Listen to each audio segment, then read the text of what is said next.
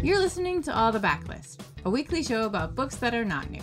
I'm your host, Liberty Hardy, and I'm little in the middle, but I've got much backlist. This is episode 48, and today I'm going to talk about a few great titles related to the week's new releases and more. So, hello out there in listener land. Uh, how's everyone doing today? It has been a beautiful week. There are lots of great books to read, lots of great books to tell you about. Before I do that, I want to remind you that you can sign up to win a $500 gift card to the bookstore of your choice, any bookstore that you want, uh, as long as it's not fictional. And it's $500. You go to bookriot.com slash bookstore 500 500 to enter. Uh, it goes until June 21st, or I should say it's open until June 21st. Uh, so go to the website and enter there. And I want to also tell you that today's episode is brought to you by Monica Hesse's American Fire Love, Arson, and Life in a Vanishing Land from Liveright Publishing.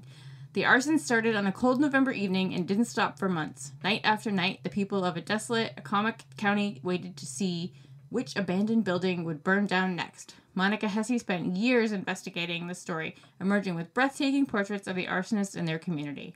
American Fire captures a rural county in flames gutted long before the fires began. A perfect choice for your next book club read, American Fire has been named one of the best books of the year by the New York Times, NPR, Amazon, the Washington Post, the Boston Globe, Bustle, Nylon, and Thrillist. American Fire is available now in paperback wherever books are sold. And we will have a link to it in the show notes, and we thank them for sponsoring. Now, talking about books. I noticed that a couple of the books on the list of new books this week, uh, one was called She Has Her Mother's Laugh by Carl Zimmer, which is about heredity, and one was called My Brother Moochie, which is about the American South, which is by Issac Bailey. I thought, how about books about relations? Uh, so the obvious one, the double whammy to me, is The Sisters Brothers. It's Patrick DeWitt's uh, fabulous Western set in the 1850s uh, about Eli and Charlie's sisters. They are indeed brothers. They are also really talented assassins. You don't want to get on their bad side. Uh, and Charlie and Eli are sent to look for a man uh, who has double crossed their boss. So they're on the tra- on his trail. It is not an easy trail finding him, and as they go along, Eli, who has never really been crazy about the idea of being an assassin, but he's kind of always looked up to his brother, and he just doesn't really know like what he's doing with his life. He's kind of, you know, he's not enjoying this at all anymore. Um, he decides, you know, he's not sure he's, he wants to do this anymore. Um, it's it's one of my very favorite westerns. I just watched the trailer the other day. I don't know how I feel about it. Good, I think. Um, but we'll see. Uh, so that one is The Sisters Brothers by Patrick DeWitt. Uh, there's Daughter of the Pirate King by Tricia Levenseller which is about Alosa. She is a 17 year old pirate captain. Uh, she has been uh, sent on a mission to find an ancient map, and she thinks it might be on a specific ship, so she allows herself to be captured. That's part of her plan, and that way she can search the boat. But she does not count on meeting a super cute first mate. Um, but she's not to let him stand in her way of finding the map. Um, I love this series. There's a second one, the name of which is escaping me. Uh, but the first is Daughter of the Pirate King, and it's by Tricia Levenseller. There's also All Aunt Hagar's Children by Edward P. Jones. Um, someday I'll have to tell people the story of when I went to see him speak. Or maybe I already have and I just don't remember. I do hit my head a lot.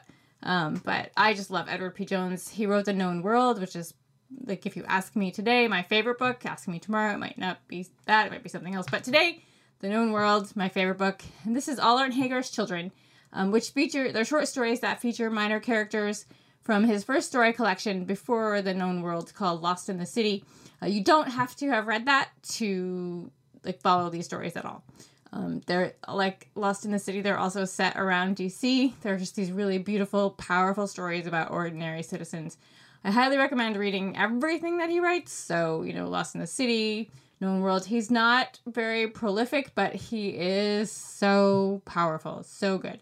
Um, so that is all Aunt Hagar's children. Uh, there's Mother Bruce by Ryan Higgins. Ryan Higgins, who lives right here in the very town where I live, um, which is a cute, adorable, amazing children's book about a bear named Bruce who uh, finds a flock, flock? Is it a flock? I don't know. A group of goslings, little baby geese.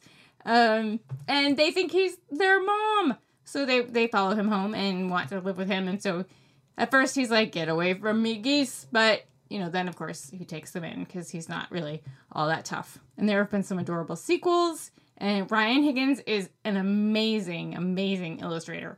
Um, so the, the pictures are just so fantastic and so cute. So that is Mother Bruce by Ryan Higgins.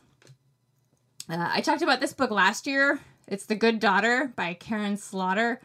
Um, probably the most realistic, intense, fictional crime novel I have ever read, and have since come to learn that all of Karin Slaughter's books are like this. Um, if you are, uh, what's the word I want? If you have a delicate constitution, this is not the book for you. Um, her, it's about uh, these two sisters, Charlotte and Samantha. Uh, when they were young, there was a horrible crime committed, sort of uh, devastated their family now, 20 something years later, the terrible incident has taken place in their town. Charlotte is a lawyer in town. Um, her sister has left the town uh, and she comes back, and they're both dealing with her father and the crime that has occurred. So that's The Good Daughter by Karin Slaughter. Then there's The Brothers K by David James Duncan. It's, a, it's uh, several decades covering the Chance family. The father was destined to be a phenomenal baseball player until a horrible accident uh, ruins his chances. Um, there is a very religious mother who is very serious about everything, and they are raising four sons in the 1960s.